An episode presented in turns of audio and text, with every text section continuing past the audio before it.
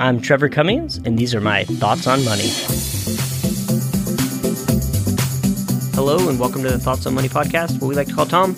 I am Trevor Cummings, your host of the podcast and your author of the Thoughts on Money blog. And because of such popular demand last week, round of applause, back for another session, Mr. Drew Dill. Hello, hello. Hey, welcome back. Hey, such big demand.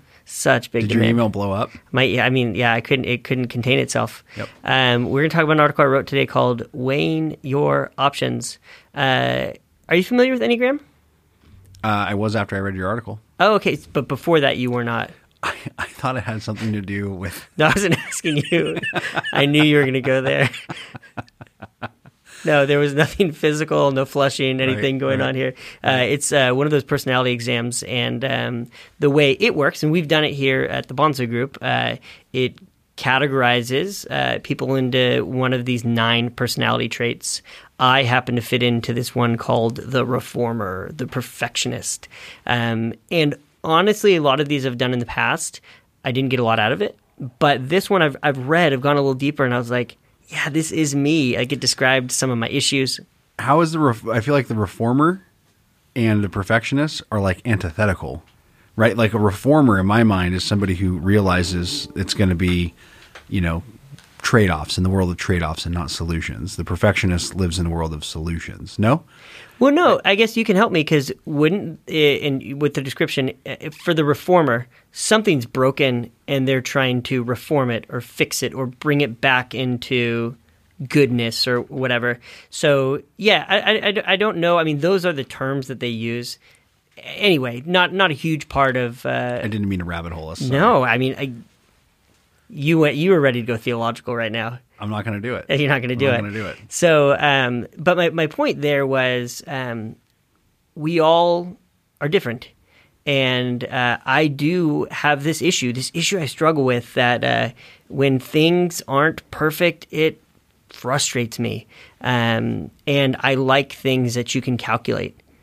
And one of the things for me as an advisor that I've had to mature through is that intuitively, you might think financial planning is all about maximization and optimization.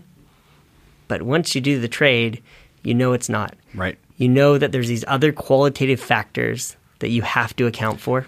almost more qualitative than it is anything else. And you are a perfectionist. And so you live in the world of certainty. And I totally, when I was reading it, I was like, oh, yeah, this is. But what's funny to the listeners, they should know this about Trevor, is that's what drives him to know so much. You're trying to be perfect. And that's why the breadth of knowledge that he has in this industry is quite fascinating and remarkable. So, Well, I appreciate the com- uh, compliment. I, I think it, it, it that maturity part though becomes difficult. And and one of the places I wanted to go with the article um, is that often for somebody like me, the way that I frame things, that it's black and white or right or wrong or left or right, uh, that you know you're going to come up to some fork in the road and you're going to choose one of the two directions to go. That is not how great financial planning works. And one of the things we talk about in this article is great financial planning. You put a ton of options on the table and you then start to weigh those options not only uh, through the lens of optimization, but also how do they match somebody's objectives, somebody's preferences, personality, kind of this this large filtering system that you have to go through, which makes it a lot more difficult than just making it into a simple math equation. yeah. Yeah. I, uh, I'm going to be moving, as you know, to Oregon. And something like that, there's a financial aspect. Wait, does your brother know yet?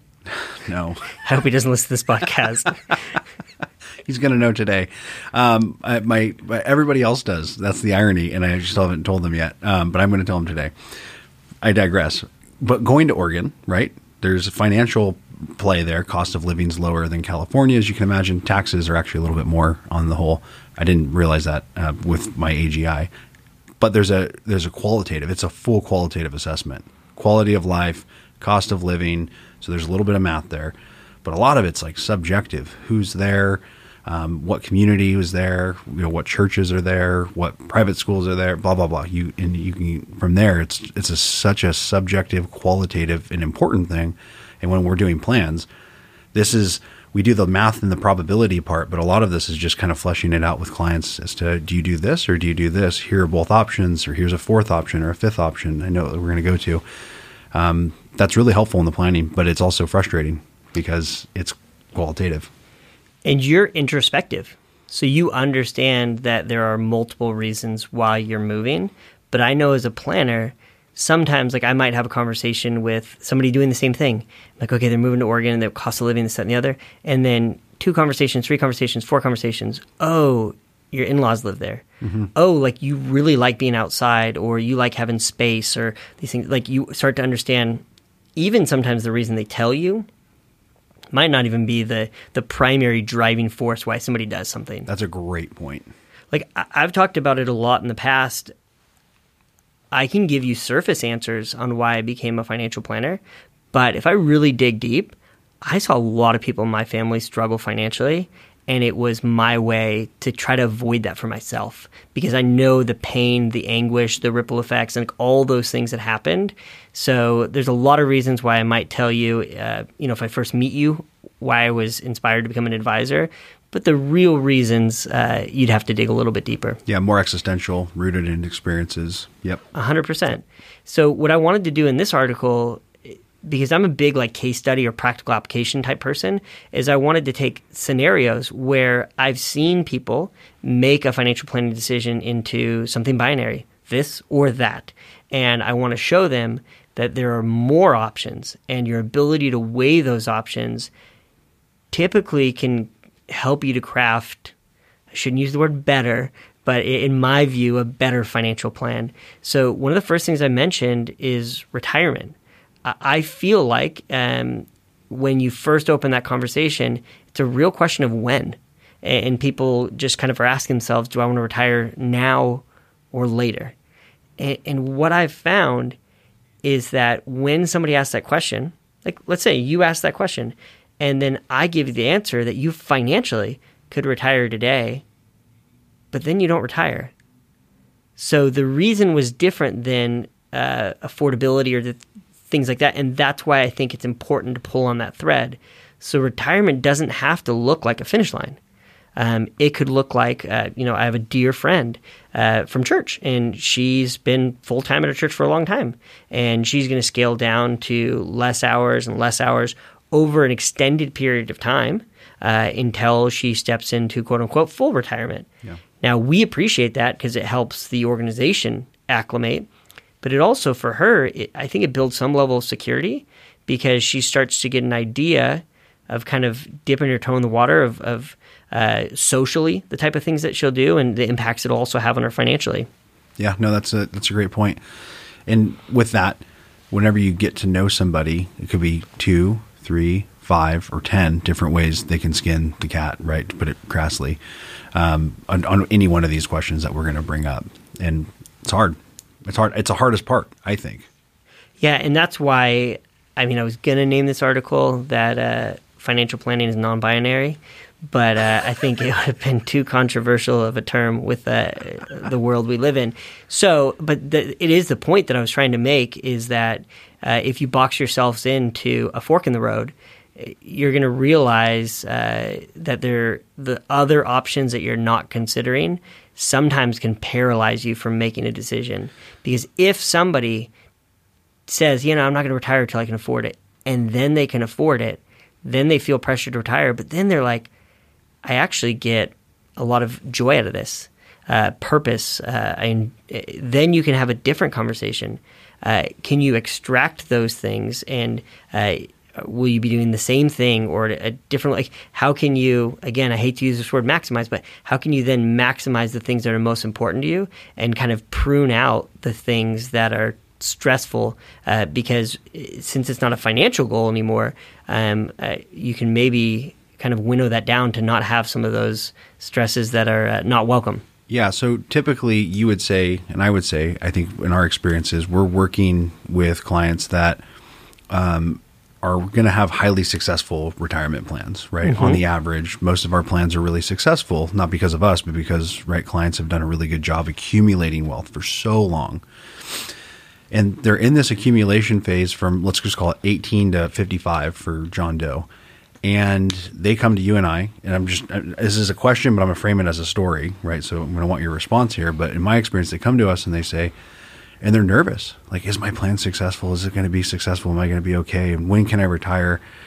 And usually, what happens is you not only say it's it's not going to be successful, it's going to be very successful, probability wise, and you can retire earlier than you thought, and you can spend more money than you thought, and they're so used and we're so scared, right? Or prudent, scared, mix of emotions, right? As they're accumulating, right, in their 20s and their 30s and their 40s, and they set them up for such success. And the math part of it is super easy. You run the numbers, right? You put the the inputs and the outputs of the clients, blah blah blah, balance sheet. But where it gets really hard is when you tell them, like you said, right? You can retire earlier you have enough money, you need to actually spend more money, right? If like according to your goals, and then they just have this like, well, what do I do? And then so it takes knowing the client and laying out, well, we've talked about this, you talked about this, posterity, charity, whatever it looks like. Um, and that's that's why when I think of this and I read this, this is a qualitative dance, and it's harder because the advisor's doing their job. They have to know the actual client. The math thing's easy for the advisor, but like knowing the person, what they want to do with their finances, right? How they want their finances to be distributed from, you know, the grave, putting it crassly. All a huge picture and all very qualitative and very difficult and can be sometimes frustrating for the client and the advisor in the sense of there are so many options here. There's not one thing that we're going to decide on today. Um, this is going to evolve over a long period of time, and we're going to have conversations about you know the same thing over and over again. How you want to allocate. Does that make sense? It does when you as an advisor are basically telling somebody there is enough. Like there's easily enough. There's more than enough. And you still see some hesitation. Like shell shock? Yeah. yeah. How do you react as an advisor and, and kind of what is your next line of questioning? Well, a lot of it is, you know, you've worked hard for this, right? So like this, this, this only came from your hard labor and your hard work. And the reason that you're shell shocked is because you've probably been so nervous and so prudent for so long, you're in this stream of thought that like you can't get out of. Like you've trained yourself for 30 years, right? Like I have to follow this particular budget. We've done things this particular way. And largely that's why you're successful is because you had that mindset. And then the next line of questioning is saying, well, now with that, like sit back and like just let's just riff on that. What are what are your goals? Like you talked about your church, they had a building project. They you know, you've talked about this, you've talked about going there these are things that you can now do. And they do have hesitancy. And you're just having to continue to peel the onion more and more. Like, where's this hesitancy coming from? And, and, uh, you know, because the math is there, the objective math is there. Um, but there's always still hesitancy like, is this really true? yeah. Yeah, there's been an odd term that I've found myself using a lot lately. Uh, clients ask a lot about the a, a new client uh, kind of walk me through what is the the onboarding process and the phases of becoming a new client. And you know, open accounts and consolidation phase one phase two work together and collaborate in the design of a portfolio phase three we work with our investment committee to go then figure out the best way to implement that portfolio but then phase four for, for me and kind of the, the, way that I frame it for clients is to kind of start building this project checklist and how do we improve incrementally your financial hygiene on everything from property and casualty insurance to your estate plan to your tax strategies to your charitable planning and everything in between. This odd term I use at that point is the reason I kind of and, and, I stole it from David Bahnsen, so I shouldn't say I came up with it. Um, but that I'm, I'm big on using this project checklist is because, and here's that term, I think I have a healthy paranoia that uh, I do go to bed at night like worried that perhaps I could lose a client because I didn't add the type of value that I want to add to them. And I think the clients you interact with, again, odd terms to put together, but they've they've grown up with a healthy paranoia that has led them in to be frugal, to be savers, yeah. um, to kind of uh, you know to not be the sluggard. And uh, again, odd term to use, but I feel like it's a lot of clients we interact with. And I listen to a lot of financial podcasts and read a lot about this uh, idea, which I, I, believe this might be hyperbole, but I, I believe that there could be truth to this term that there is this kind of retirement epidemic in the United States because people haven't saved enough. The problem is I don't interact with a lot of those people because in, in, in, my job, I, I that's right. I, I don't I, I, it was I don't know how to how to articulate it perfectly, but there has been this um, self filtering mechanism for the folks that you and I have gotten to serve yeah. that uh, a lot of them have more than enough. So, which is different. Some advisory practices, they really focus on a Monte Carlo analysis and helping somebody craft that budget and tighten the belt. That is not a lot of the conversations uh, that we're having. So, again, we kind of get a little bit of a different paradigm because of the exposures we get here at the Bahnsen Group. Yeah, no doubt. So that gives an idea of how retirement could look different for everybody. Uh, I wanted to move on, and, and both you and I, because uh, we've talked about it, have had experiences like this, but we will come across clients with high concentration, and that could be in uh, a private business they own. Uh, it could be in a stock they inherited. Uh, it could be that you know 15 years ago they bought the best performing stock, uh, and their basis is a lot smaller than the value when they come to us, again, slightly paralyzed because they're like, I don't want to pay all these taxes, or uh, you know, this business is my baby, and I, I, I, don't know an exit strategy. But then us as financial planners, rule number one, diversification, right? We see this concentration, which poses a risk. But they sometimes they're like, whoa, whoa, whoa, Drew, before we talk about this, you know, I'm not willing to sell this. And then you're like, wait, wait, that's not the only option. It isn't this fork in the road. It isn't keep or sell.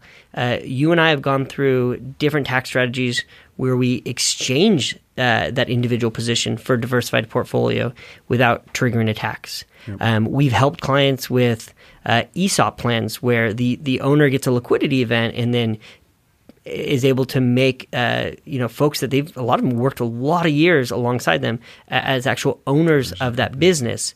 So again, eh, financial planning, we made that same mistake. We walked into this potential issue of concentration, and we said, no, no, no, no, no. Like I, I don't want to sell this because of all these reasons. And then we didn't realize, hey, Drew has worked with a lot of folks in your similar situation, and what we need to do is make a list of your objectives and those objectives could be quantitative and qualitative. I'll give you an easy example. You have a concentrated stock. Maybe a quantitative reason is you're like, hey, I don't want to pay the taxes uh, because maybe I'm moving to a different state in the future and, and my situation will be different. Qualitative, that thing made me very wealthy. Um, there's a nostalgia aspect, and I want that to be part of uh, the memorabilia in my portfolio. Yeah. Both of those things uh, matter, and you can craft a uh, financial strategy that can check both boxes. Yeah, we do that quite quite frequently. But and again, a lot of it's going to come down to every particular situation. And I hate saying this because it's cliche, but you know, the the exchange fund's a great example. The ESOP one's a great example. And I can understand when this happens, you know, clients have said, look, this is how I had my wealth, right? You you gain wealth through concentration, right? And then you sustain it through diversification. I think there's a saying, I think I've heard you say that, Trevor. Um, and I can understand the hesitancy to sell, but then right, you and I look at it and we're like, okay, well you're you're already well off, you're already doing really good. Um, and we're not going to say even sell it, but we're going to try to eliminate this concentration risk within your portfolio in tax efficient ways and other mechanisms. And walking through that again with a client here's option one, here's option two. And what I like about the planning process is what we're doing is we're laying those options and we're saying, okay, now you can make an informed decision. Now you can finally do that. But when they come to us, and I think this is your point, they're thinking it's buy or sell. And our job is to say, here's your seven options and only one of them of those seven is a buy or sell. The rest are like different ways that we can structure this and still have the the objective, right? Whatever your objective is, there's seven different ways to cut this, and now you can make an informed decision at least to understand those those options. It's huge. And the nice thing, like when you just described those seven options, you then place them on the table, and you get to describe costs, benefits, pros, cons, trade offs. Yeah. Right? Because somebody might say, hey, I worked for this company for 20 years and I've seen the stock be at this price and I've seen the stock be at this price. I am just paralyzed. I don't know when I want to push that button. Yeah. And then you're like, oh, have you ever thought about dollar cost averaging out of the position? Like, what does that mean? Why don't we just pick a, a fixed amount of shares that we sell um, on a, in a systemized fashion on a monthly basis, and then we can solve for that. And they're like, oh, okay, then maybe they present another issue, and then you can modify that too. And that's why I tried to talk about in this article this idea of hybrid options. Yeah. Um, because sometimes there's a lot of times I'm guessing that you present something to a client and their response is, "Huh, I never thought about that before. Yeah. I never knew you could do that. Uh, this is okay in the tax code. I can actually do this. Like Right. they're- sometimes they're they're surprised by these things, but there is a benefit there when you're working with a team of advisors that have come across a lot of different situations. Uh, because that means you know, uh, um, uh, gosh, you love illustrations, so I have to give you one, right? I was waiting for it this But uh, you know, if you're in construction, there's probably some obscure tools that you have in your tool belt that maybe you don't use a lot, but when you do use them, they're perfect for that particular job. Yep. Now, the first day you started on the, uh, you know, uh, in your construction job, you didn't have all that stuff. You ran into it. Some senior guy, gray-haired guy that works next to you is like, "Hey, you don't have a." And you're like, no, I've never seen that. And then they'd use it, and you're like, wow. Uh, and that's kind of the same thing for us. Is um, we read a lot, we listen a lot, we have a lot of conversations, and we're looking for some of those obscure tools that can be used when it's the appropriate job. Yep. Yeah. And as we mature, we get out of the solutions orienta- orientation, thinking there's a, a one fit solve for everything, and we come into the trade offs. Right? It's a Thomas Sowell quote. Right? There are no solutions; there are only trade offs. It's it's so pertinent to what we're talking about. That guy is a au- author or something. Oh, Thomas I, am just Thomas joking Sowell. with you. I'm joking with you. He was the founder of McDonald's, Oh, okay. I think. Right? There, there you go. Yeah, there it is. Uh, one of Drew's favorite authors. Uh, one of David Bahnsen's. Uh, uh, should I say favorite? I think uh, you've talked. About How could he not be? There you go. Uh, Seriously. So here comes a tangent. No. Anyway, I'll, I'll avoid the tangent. But Fair he's enough. Best ec- economist ever. so uh, again, this one thing. Uh, you know, Drew and I have the opportunity too to mentor other advisors, and one of the things that I'll often say is, "Hey, I'm going to show you a way to do this." and you maybe have never seen this before, but I want you to be really careful because sometimes when you see a new tool and you get excited about it, you like want to share it with everybody. And again, some of those obscure tools might only be used two or three times in your career. Like that, it really has to match up to that person's objectives and their situation uh, on many levels. You would look at their liquidity, their tax situation, what they're trying to achieve, and, and all of that. Uh, so again, even uh, in, in the industry, uh, we get excited about these things, and we also have to temper ourselves to say, okay, I'm only going to use that when it's the, the exact right fit for that person.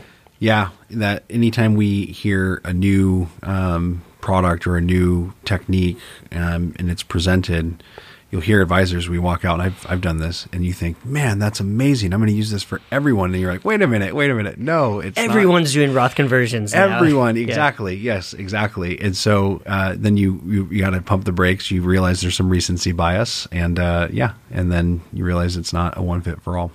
Yeah, so retirement isn't a, a now or later question. There's there's more to it. Uh, this idea of a concentrated position, it isn't a, a keep or sell. There's more to it. Uh, and now I transition into this last section where I talked about asset allocation. I know what happens with asset allocation. Uh, if you're diversified, there is a blemish in your portfolio. Some things zig while other things zag. And it will be natural for you to say, hey, you know, I, I, you know, Drew, I don't always come to you with these things, but I just, it to me, it would make a lot of sense to go sell this thing that stinks right now. Uh, and right now, it, it might be the emerging markets, or it might be high quality bonds. Uh, yesterday, maybe it was uh, energy companies. But uh, if you look further further in history, every asset class has its day in the sun and its day in the mud. Um, every sector, industry, uh, and you have to know if you're diversified that you are going to have blemishes in your portfolio. So again, you have to challenge yourself that it's that same thing. It's not a keep it or get it out uh, situation. Sometimes, and we do it a lot here at the Bahnsen Group, sometimes it's moving the dial up or down. And some of it can be accommodating to our preferences. But I would say this is one of the sections where you have to subordinate some of your, your feelings and your preferences to what is best for you because the natural desire is going to be to dump what's been ugly today. Yeah. Have you seen the S&P quilt? Yes. uh, sector quilt? Yeah, you can't be an advisor if you've never seen that. You can't. Yeah. And so when when you look at that, if that when you were bringing this up just now, I was thinking of that, and you think, you know, there's certain sectors, tech, right, highest sector for this year, this year, and then this year it's the lowest sector, and consumer discretionary was the lowest for, for three years, and then it's the highest, and energy and so forth. And you realize how many sectors there are, and you just realize how much the guard changes. And the whole point is, you know, I think you're bringing up here is is that you know the minute we have that emotional reaction to consumer discretionary, right? Because it's down for two years, and why do you guys own these these silly companies? And then the minute they want to react on that, consumer discretionary will go up to the third or the fourth, and that's just how it goes. And so, because we can't predict these things, diversification owns the day. Um, but emotional reactions and seeing those things, and then seeing the the S and P quote. So this will solve everybody's problems. Just go to the S and P quote. Um, but it was very helpful. Yeah, and what Drew's describing there is it basically takes uh, every year and pits the different sectors against each other, and you can see who's the top performing sector and the lowest performing sector. That where that's really revealing, um, and it's in our DNA as human beings. We we kind of use heuristics, right? These shortcuts to to kind of come to conclusions, and we also as human beings are wired to look for pattern recognition. So, because, as you mentioned, we have a recency bias, we think that becomes a pattern, right? And you see it in markets a little bit. There, there's research to be shown that things have momentum, like uh, sometimes the things that are the king of the day. They'll stay king of the day a little bit longer because that, that momentum as uh, more buyers beget more buyers and things like that.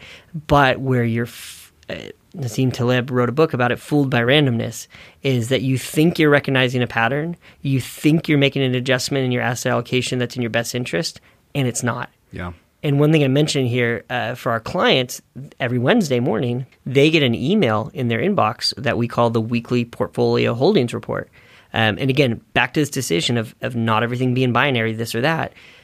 It is rare in that uh, we, we break down kind of the performance. Uh, we peel back the curtain on our views on the different positions in our portfolio. Uh, and also, we highlight any activity or changes that we're making. What is more common? It's more common in there that we would add to a position that's struggling, or we might trim a position that's doing really well. So, uh, adds and trims uh, in a way that wouldn't be intuitive, right?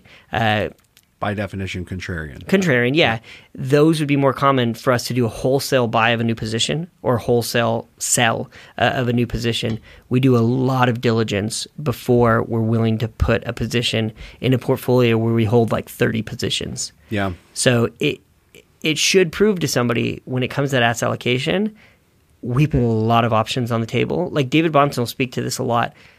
Our list of positions that we re- reject or positions that we follow are much larger than our actual core dividend portfolio. So if that dividend portfolio is 31 or 32 individual positions, we have 100 positions we're watching. If we're going to add a position to that portfolio, most likely we rejected seven other positions that we vetted out. Yeah. Um, but you don't often see that uh, if if you're just seeing the activity we execute. But even in that activity, it's very rare that it's a buy or a sell.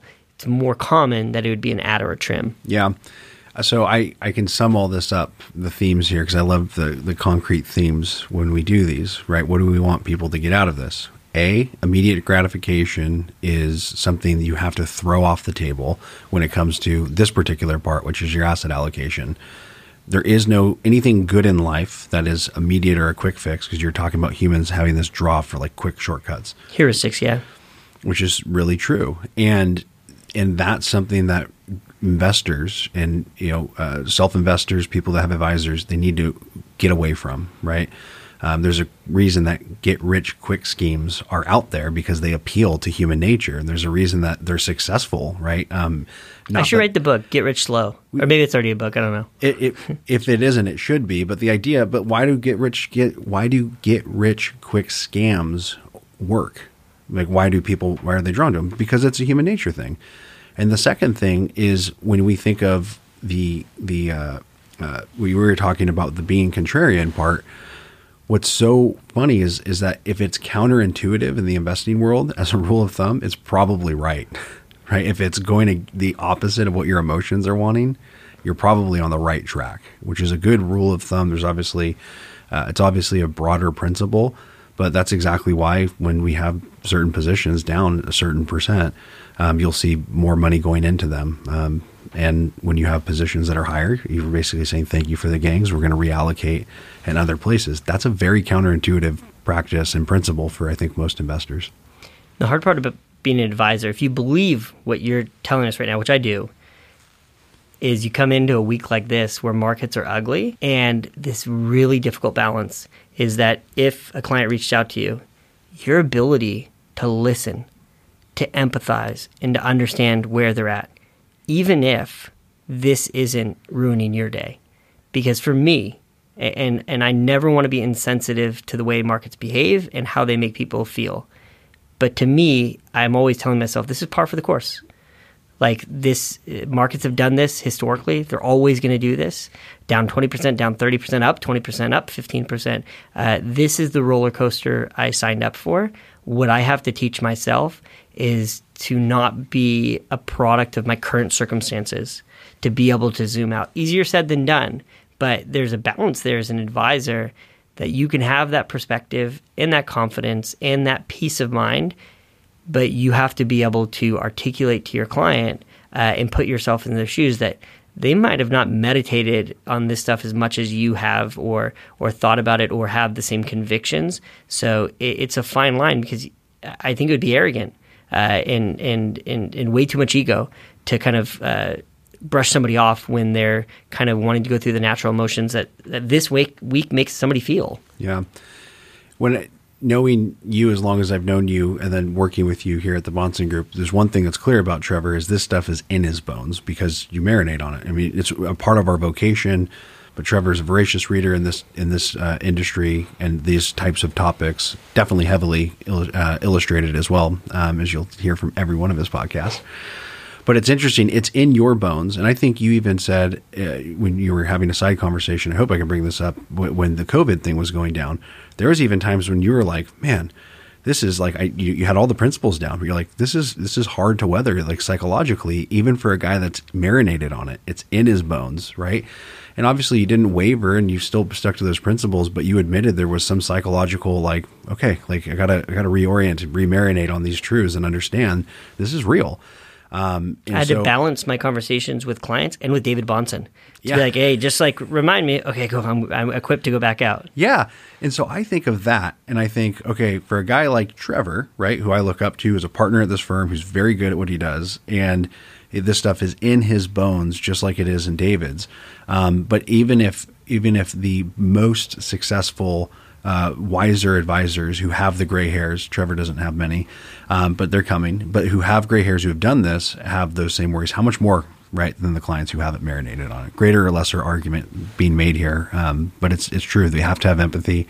Um, we have to be objective. It helps to have somebody outside of you tell you what reality is, um, which is a huge part of the advisor um, uh, benefit. But also advisors with advisors helping them out each other out is huge. Yeah, the Ecclesiastes wisdom, right? Two are better than one. Always. And there's more to that scripture, but I don't remember. Three corded strand is strong. I don't know. Uh, there's something in there. Uh, I'll, I'm going to wrap us up on this last topic before I close this out. Uh, I very rarely will read something that I wrote, but when I wrote this, it probably meant a lot to me because I've experienced these type of things. Um, but I think it is something that somebody should digest, meditate on a little bit. And this is what I wrote. I said, Our greatest challenge in this practice is when we butt up against one of our own areas of stubbornness, pride, or pain. Will the investor with no debt at least consider the benefits of a mortgage when they buy their retirement home? Will the investor with a personal history of stock market disappointment consider if stocks should play a role in their portfolio? Will the tax sensitive investor be willing to consider the opportunity cost associated with not making an adjustment in their portfolio. The common theme there is will you consider it? And that's where I would encourage a lot of our listeners uh, and anybody trying to create a financial plan put options on the table, even if you think they're silly, even if you didn't think that you would choose them, because they need to be weighed against one another. And you need to understand the benefits of something that, even if you reject it, but you need to reject that trade off too. Yeah. Um, and like I said in, in, in that little quote there, our stubbornness, our pride, and our past pains are going to be obstacles that we have to overcome. Yeah. Well said. Very well said. You wrote that when? It was in this article. You didn't read the article? No, no, no. You said you quoted from yourself. No, I was just I was. it- It's in this article. It was uh, the the. it. I wish you would read these before we went on the podcast. It- well, the podcast would be a lot better if I did. So Yes. you- you're right. there you go. Just so on that note, um, hopefully you'll go read the article uh, and enjoy it. Uh, we will ask that you rate the podcast five stars are preferred. You can always email us uh, if there's a topic you want us to discuss or you have questions about something we did discuss. The email is really easy to remember. It's tom, T-O-M, at thebahnsengroup.com. As I always say, if it's a complaint, address it to Drew. If it's a compliment, address it to Trevor. Um, and we will be back next week with more of our Thoughts thoughts, on on money. The